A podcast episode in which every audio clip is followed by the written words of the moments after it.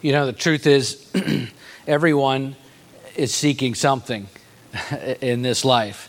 In fact, I think if you went out into the city and randomly asked people what it is they're pursuing more than anything else in their lives, you would probably get a lot of different answers. And yet, if you could boil all of those answers down to the most basic motivations behind them, the very essence of those answers, I believe, would constitute a much shorter list. Because at the end of the day, most people want the same things. We want to be happy, we want to be fulfilled, we want to feel secure, healthy, provided for, right? We want to be loved.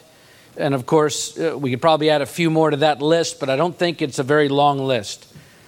Most people yearn for the same basic needs in their lives, and that is true inside and outside of the church.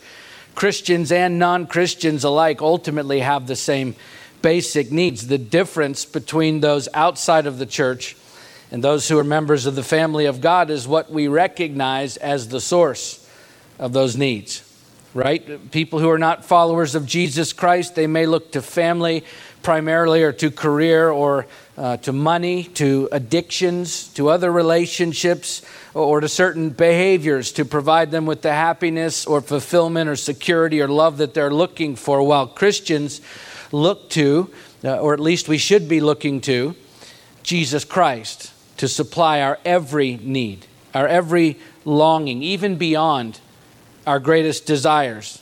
Uh, the Apostle Paul wrote to the church, My God will supply every need of yours according to his riches in glory in Christ Jesus. Philippians 4:19.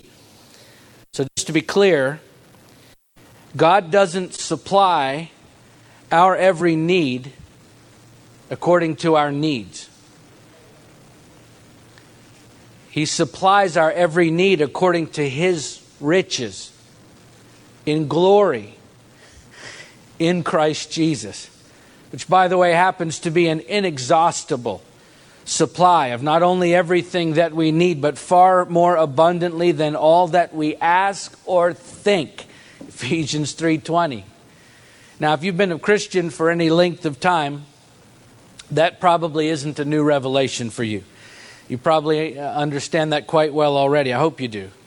However, what I'm not what I'm not sure is quite so universally understood among Christians today is how we go about receiving all that we need and more from Jesus Christ because there are an awful lot of believers trying to earn it, hoping to do enough to trigger a benevolent response from God into giving them what they're looking for. At the same time, there are other Christians hoping that if they plead with God enough, maybe they can coax Him into supplying their need. And yet, there are other followers of Jesus who are constantly trying to prove themselves worthy, trying to prove their faithfulness in the hopes of gaining enough favor with God that He will give them what they're asking for. Now, look, as Christians, we should be doing as much as we can for God. Absolutely, we should.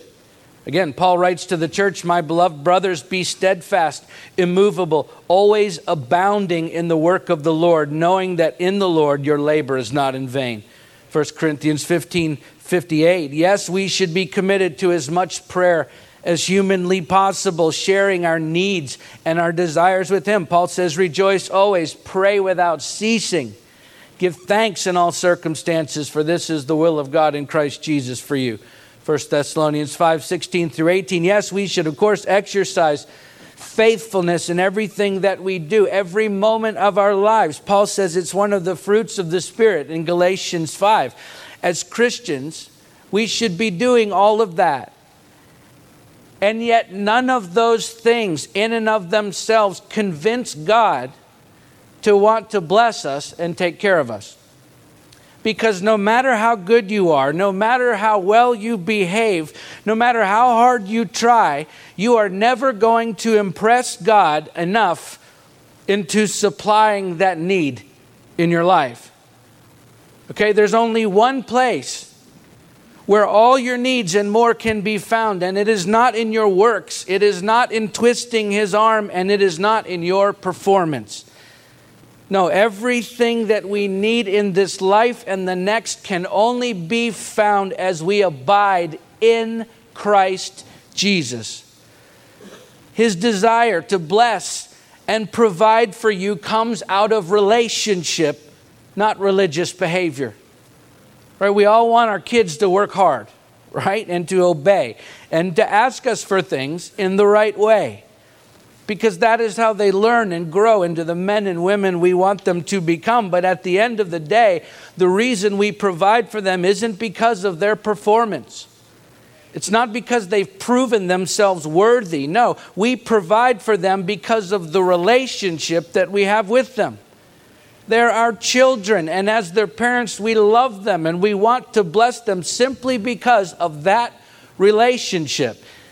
Now, if your child ignores you most of the time, right? They're happy to live in your house, to eat from your table, to benefit from the many blessings you provide for them each day, but they have no real interest in having a relationship with you whatsoever. They never approach you or pursue time with you or engage you in conversation or relationship with you other than when they want you to give them something. If you're a parent, you know how difficult that can be. You still provide for their basic needs, of course, but who wants to lavish their child with blessings beyond anything they could ask or think when they don't want to have anything to do with you? That doesn't mean you love them any less. Of course not. There's nothing that can change the way we love our kids, but how we interact with them is always based on the relationship that we have with them. It has to be. Not because we don't want to be close to them, but because we cannot be close to them if they refuse to be close to us. And of course, kids, that goes both ways. You see, it's like that with God. He wants to be close to you. In the Acts of the Apostles, speaking of God, Luke writes, He made from one man every nation of mankind to live on all the face of the earth, having determined allotted periods and the boundaries of their dwelling place. Now, why would God bother to do all of that? Verse 27 that they should seek God and perhaps feel their way toward Him and find Him. Yet He's actually not far from each one of us, Acts 17 26 and 27. You see, God wants us to seek Him. He created us for that purpose, in fact, that we would seek out relationship with Him. And it is in that relationship that our needs are met. Which begs the question then, how exactly do I have a relationship with God? Well, there's only one correct answer to that question, and His name is Jesus Christ. There is no other way. To see God, you must see Jesus. To understand God's love for you, you must understand what Jesus did for you. And to experience God, you must experience Jesus Christ. There is no other way because at the end of all things, Jesus Christ is the final word, which just happens to be, of course, the subject matter of this letter to the Hebrews, which is our text for our, our, next sermon series, where Jesus is center stage on display in the most profound of ways to the Hebrew Christians of the first century who were experiencing pressure and some persecution to return to their former religion from their fellow Jews. And so the author takes great pains to remind them who it is they've walked away from religion for. So the author is reminding them here. It was written, by the way, in the last part of the first uh, century AD to encourage these Christians, to remind these Jewish Christians to refocus their lives once again, not on a religion, but on a relationship with Jesus Christ, which, of course, uh, is as relevant for us today as it was for Christians in the first century. And so we're going to work our way through this letter, or what many scholars believe is actually a sermon written to these Hebrew Christians. And as we go, we will keep the Old Testament people of God in view as we've just finished working through the book of Judges, because Hebrews is probably the single greatest book in all of Scripture that ties the two together. Okay, there, there are 29 quotations and 53 allusions to the Old Testament in Hebrews alone, 82 references in all. Uh, St. Augustine, referring to the Old and New Testaments, once said, The new is in the old concealed, and the old is in the new revealed. to which R.C. Sproul says the bridge between the two is Hebrews. Right? So we, we cannot very well study Hebrews without the Old Testament in view. And just in case you're curious, we don't know for certain uh, who wrote the letter. This has been debated forever, and I guess it probably will be. The earliest statement that we have on the authorship of Hebrews is from Clement of Alexandria in the late first century or early second century, who said that Paul wrote the letter in Hebrew and then Luke translated it into Greek. There's some compelling evidence, by the way to support Paul as the author, which we won't take the time to go through now. And yet, uh, in the early second century, the Christian author Tertullian said that Barnabas wrote Hebrews, although he doesn't offer a lot of evidence for that argument. The 16th century theologian Martin Luther believed that Apollos wrote Hebrews. The 19th century German theologian Adolf Harnack believed that Priscilla and Aquila wrote Hebrews together. Uh, believe me, the list goes on and on and on. The truth is, we don't know for sure, although Paul is uh, certainly the leading candidate among the majority of scholars and historians. So, keeping all of that in mind, let's jump into the text. Because this is such a short chapter, we're going to go ahead and read through the entirety of chapter 1 right off the bat. It's only uh, 14 verses, so that we can hopefully grasp the sheer scope of what the author is actually trying to tell us about Jesus Christ, which is nothing short of breathtaking. And so after we read it through, we'll go back to the beginning and unpack it a bit from there, okay? So let's read it together. Hebrews chapter 1. Long ago, at many times and in many ways, God spoke to our fathers by the prophets. But in these last days, and I just want to pause and say when he's, that phrase in these last days is a direct uh, reference to the days of the Messiah that the Jews were waiting for, but many obviously hadn't recognized as Jesus. So he's making a clear indication here to these Hebrews, reminding them we are in the days of the Messiah. Long ago, at many times, in many ways, God spoke to our fathers by the prophets, but in these last days he has spoken to us by his Son whom he appointed the heir of all things, through whom also he created the world. He is the radiance of the glory of God and the exact imprint of his nature, and he upholds the universe by the word of his power. After making purification for sins, he sat down at the right hand of the majesty on high, having become as much superior to angels as the name he has inherited is more excellent than theirs. For to which of the angels did God ever say, You are my son, today I have begotten you? Or again, I will be to him a father, and he shall be to me a son. And again, when he brings the firstborn into the world, he says, Let all God's angels worship him. Of the angels, he says, He makes his angels winds and his ministers a flame of fire.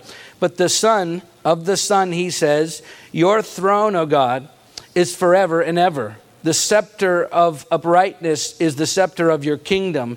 You have loved righteousness and hated wickedness. Therefore, God, your God, has anointed you with the oil of gladness beyond your companions. You can clearly see the separation between the angels and Jesus, who he is describing as a king.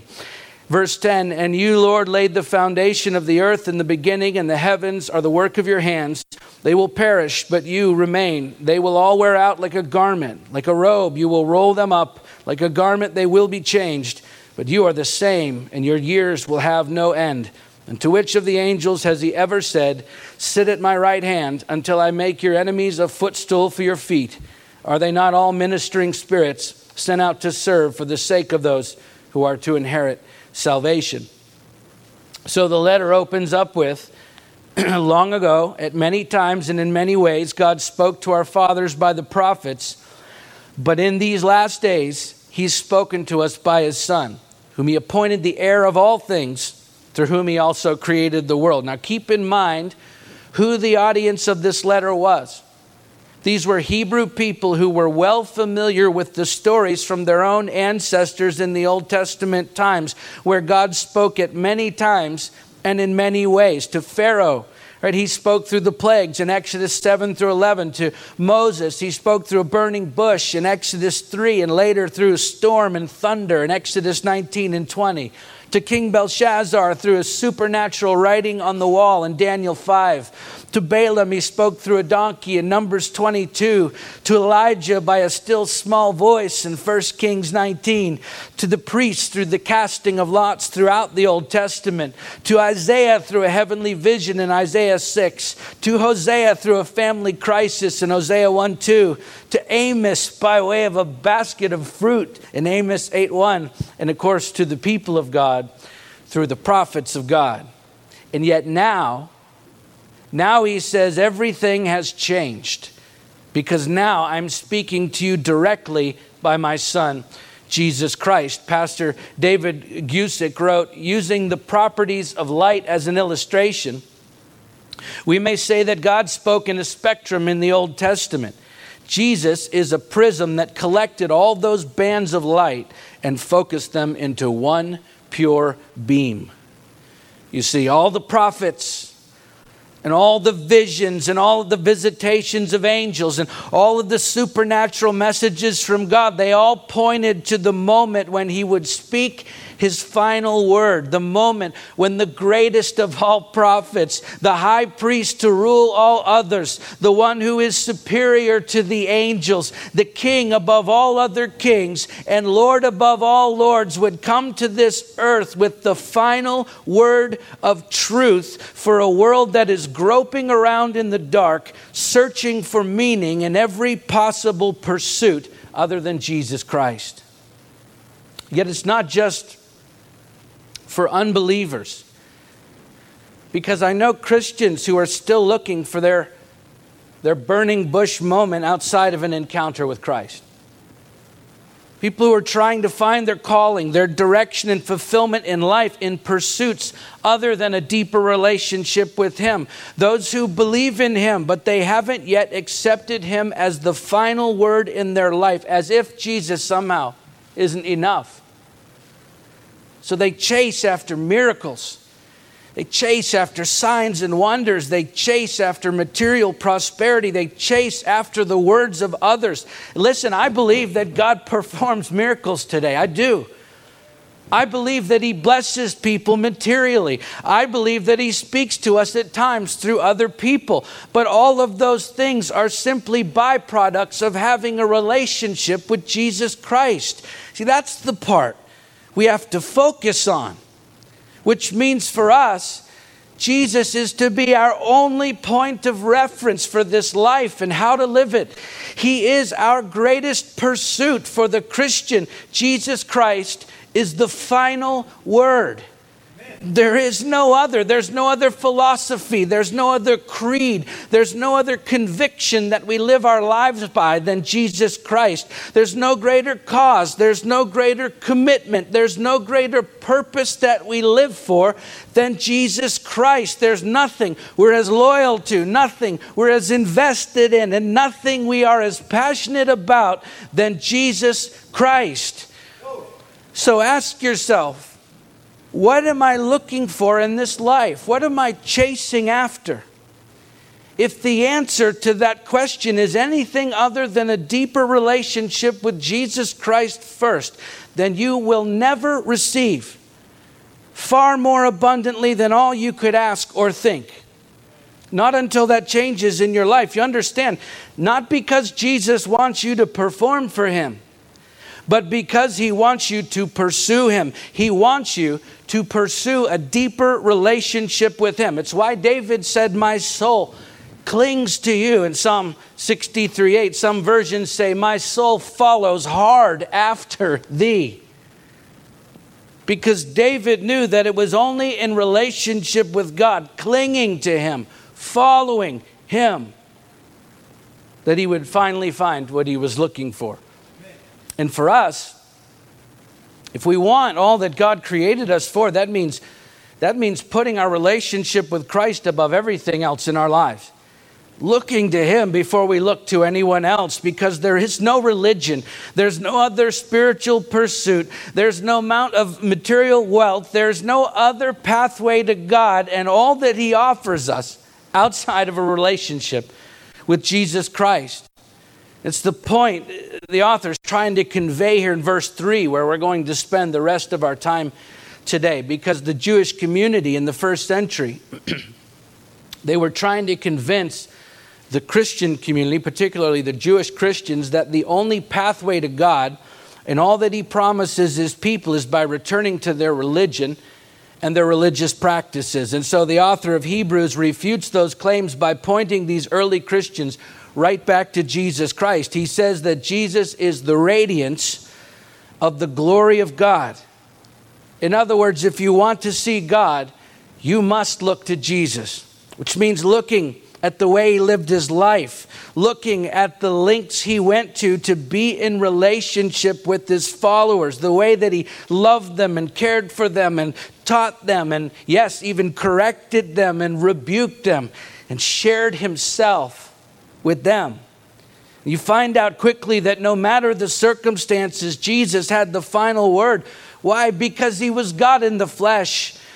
The way he fed thousands of people when there wasn't enough food, the way he calmed the storm with the words he spoke, the, the way he healed the sick who were helplessly dying, the way he gave hope to the hopeless, loving those who no one else would by offering them the truth about himself that would change their lives for eternity. The reason his disciples were able to experience all of that is not because they were looking for all of that or constantly asking him to do something special for them. No, his disciples experienced all that Jesus did simply because they were following him everywhere he went. It's because they were in such close proximity to Jesus all the time that when it came time for him to do something extraordinary, they were there to experience it, to benefit from it firsthand. Okay? Listen, if you need God to move in your life today, I'm not telling you not to ask. Of course, you should ask. The Apostle Peter says to cast all your anxieties on him because he cares for you. 1 Peter 5 7. So, yes, of course, we ask Him to supply our needs, but listen, even before you ask Him for a miracle, before you seek signs and wonders, before you look to Him for provision, before you ask Him to meet that need, look to Jesus for relationship. Pursue a close proximity to Him first. Make that your number one priority. And then, when it comes time to do the extraordinary, you will be there to receive it because Jesus is the final word. When the author here says that Jesus is the radiance of the glory of God, the word radiance in the ancient Greek also means reflection. And the word glory in that same verse is a description of the divine presence and splendor of God. Much like the Ark of the Covenant radiated or reflected the divine presence and splendor of God in the temple in the Old Testament. You see, he was trying to get across to these Hebrew Christians that what the Old Testament priests would partially experience at the Ark of the Covenant in the tabernacle, these followers of Jesus could now fully experience in the person of Jesus Christ, whose spirit now dwells inside of those who have received him. So, why go back to looking for what only God can provide, all the things that we long for in this life, all the things we know that we need? Why go back to looking for all of that in dead religion, in worthless pursuits, in endless works, when it is only available through a relationship with Jesus Christ? Listen, if you need God to move in your life today, look to Jesus Christ. If your heart needs mending, look to Jesus Christ.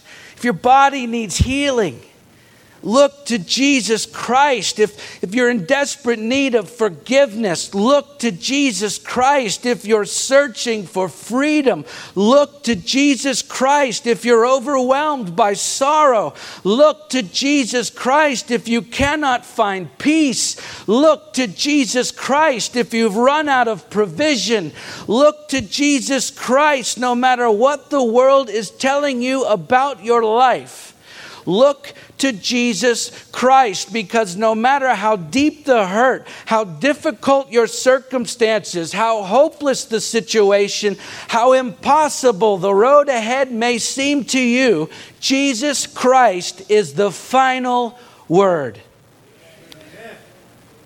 And by the way, if the world, those who do not belong to Jesus, if they're going to experience the radiance of Christ, then they're going to experience it through you. The Apostle Paul said, Now the Lord is the Spirit, and where the Spirit of the Lord is, there's freedom. And we all, with unveiled face, beholding the glory of the Lord, are being transformed into the same image from one degree of glory to another. For this comes from the Lord who is the Spirit. 2 Corinthians 3 17 and 18. You see, that's one of the other benefits of being with Jesus. We radiate His glory to the rest of the world, which comes directly out of an ever deepening relationship with Him. Let's continue. The next part of verse 3 he says, He's the radiance of the glory of God and the exact imprint of His nature. Jesus is the exact imprint of the nature of God. In other words, if you want to understand God, you must understand Jesus. Now, in one sense, of course, we could never hope to understand all that God is, as he spoke through the prophet Isaiah For my thoughts are not your thoughts, neither are your ways my ways, declares the Lord. For as the heavens are higher than the earth, so are my ways higher than your ways, and my thoughts than your thoughts. Isaiah 55, 8 and 9. Romans 11, 34 says, Who has known the mind of the Lord, or who has been his counselor? Okay, we cannot presume to ever fully understand an all knowing, all powerful, all present, uncreated God. But to the extent that He grants us understanding, we can only hope to grasp the nature of God by holding on to Jesus with everything inside of us, by pursuing His Word as we pursue a relationship with Him. Referring to God, the great scholar F.F. F. Bruce once said, His Word was not completely uttered until Christ came. But when Christ came, the word spoken in him was indeed God's final word. In him, all the promises of God meet with the answering yes, which seals their fulfillment to his people and evokes from them an answering amen. The story of divine revelation is a story of progression up to Christ, but there is no progression beyond him. Why is there no progression beyond Christ? Because Jesus Christ is the final word which means there's nothing to seek beyond His Word that supersedes it, that exceeds it, that even compares to it. So, why do we even try? Scholar George Guthrie says the exalted Jesus of the New Testament is being recast variously today as cynic philosopher, charismatic man of the Spirit, an eschatological prophet, a prophet of social change, and a sage. Well, why do we try to make Jesus into something less than what he actually is? Well, maybe it's because he's not as much of a threat to our other pursuits that way. Right? If he was just a thoughtful guy with a lot of great wisdom, or just a warrior for social justice, or just a deep thinker who set a great example for how we should treat other people, but not the very nature of God himself. Because then Jesus is easier to manage. He's easier to relegate to some corner of our lives where we attend to His Word on Sundays, maybe, maybe a few other religious days throughout the year, but we push it aside when it's time to get down to the serious business of life. Maybe that's why we sometimes try to understand Him as something less than who He actually is, because listen, if, if Jesus really is God, then His Word, every bit of it, is true. And of course, that's where things get messy because as you begin to understand His Word, it touches every single aspect of your life, whether you want it to or not. It shines a light in every dark corner, in every deep place, until you can no longer keep buried the parts of your life that stand in contradiction to His Word, until eventually you're faced with the stark reality of either allowing the final word of Jesus Christ to shape your life or to continue denying it as absolute and objective truth that must be heeded in every single area of your life. Origen, the second century Christian scholar, wrote Wisdom has her existence nowhere else save in him who is the beginning of all things from whom also is derived everything that is wise, because he himself is the only one who is by nature a son, and therefore termed the only begotten.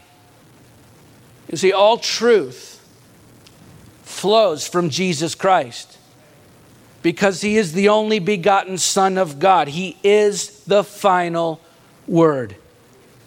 And that word must be understood and obeyed if we are to be able to understand and obey God. But here's the whole point understanding and obeying God does not come from trying harder. It doesn't come from more religious behavior in your life as the first century Jews were trying to convince these Christians it did. No, understanding and obeying God's word comes directly from deepening your relationship with Jesus Christ. The Apostle Paul said he made him who knew no sin to be sin on our behalf so that we might become, we might become the righteousness of God in him. You see, it's through our relationship with Christ that we understand and become like Him. It is through our relationship with Him that we understand and obey His Word. By the way, it's also through our relationship with Him that His nature is seen in us to the rest of the world. Okay, if those who are without Jesus are to have any hope at all of understanding God's nature, if they're to be drawn to Christ, it will only be because His Holy Spirit in you, the very nature of God Himself in you, is drawing them to Him. We will never win souls for Christ through clever arguments or religious behavior. Never. It is only the Spirit of Christ in us who can draw men and women to Himself. Why? Because He is the final word. Let's read the last part of verse 3. He's the radiance of the glory of God and the exact imprint of His nature, and He upholds the universe by the word of His power.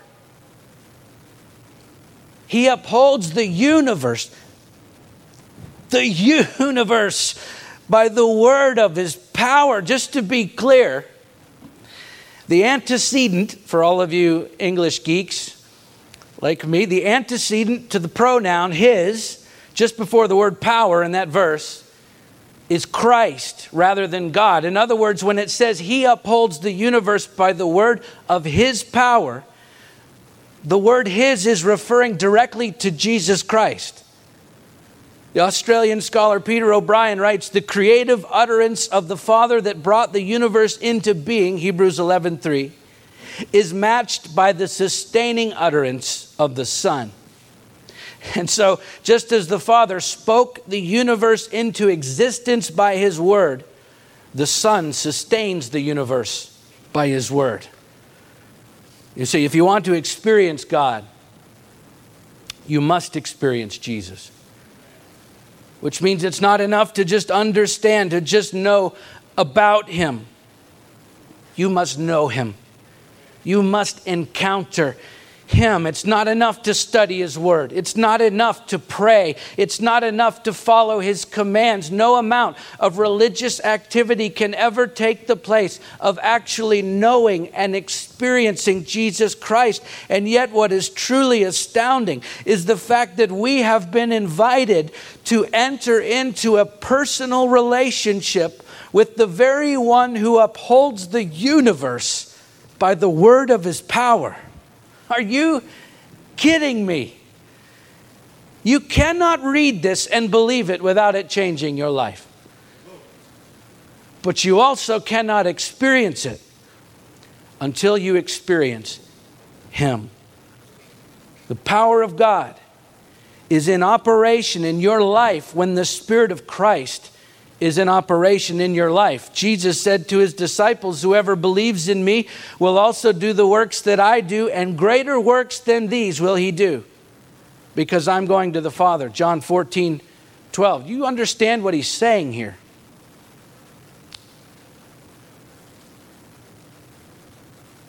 We wonder how we're going to get through these things we face in life. And yet, the power of Christ inside of us is ready to do greater works than Jesus did when he was on this earth. we don't have a clue the power that we carry inside of us.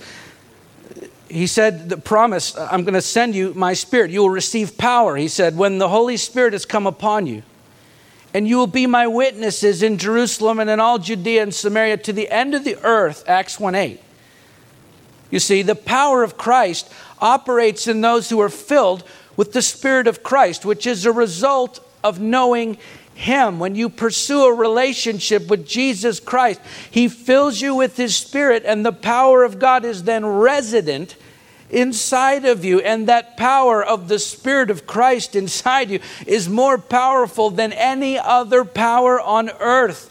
It is the final word, which means there's no evil that can overtake you, there's no struggle that can defeat you. There's no enemy that can ruin you. There's no affliction that can stop you. There's no attack that can destroy you. There's no obstacle that can keep you from becoming all that He created you to become when you have the Spirit of Christ living inside of you because He is the final word.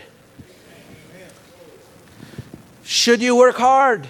To live righteously before God, to obey his commands? Of course you should. Jesus said, If you love me, you will keep my commandments. John 14, 15.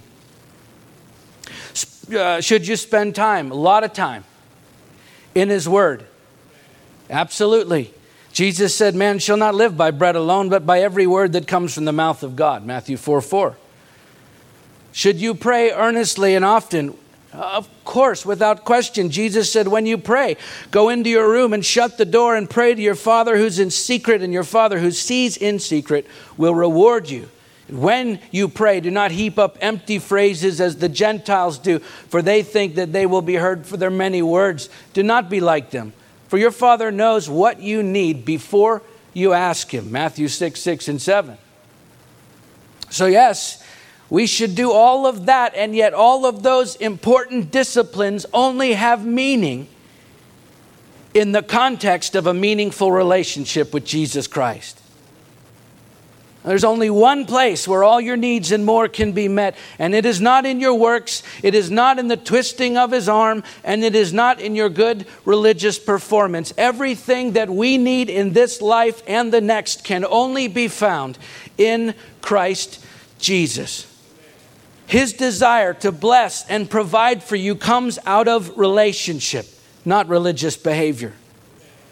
So pursue Him before anything and everything else in your life. And whatever the need is, whatever the struggle you're facing, whatever obstacle is standing in your way, He can meet that need. He can see you through that struggle and He can overcome that obstacle in your life because Jesus Christ is the final word. And to be sure, whatever the provision is that you need in your life right now, it will come to you out of a deep and abiding relationship with Jesus Christ. Let's pray.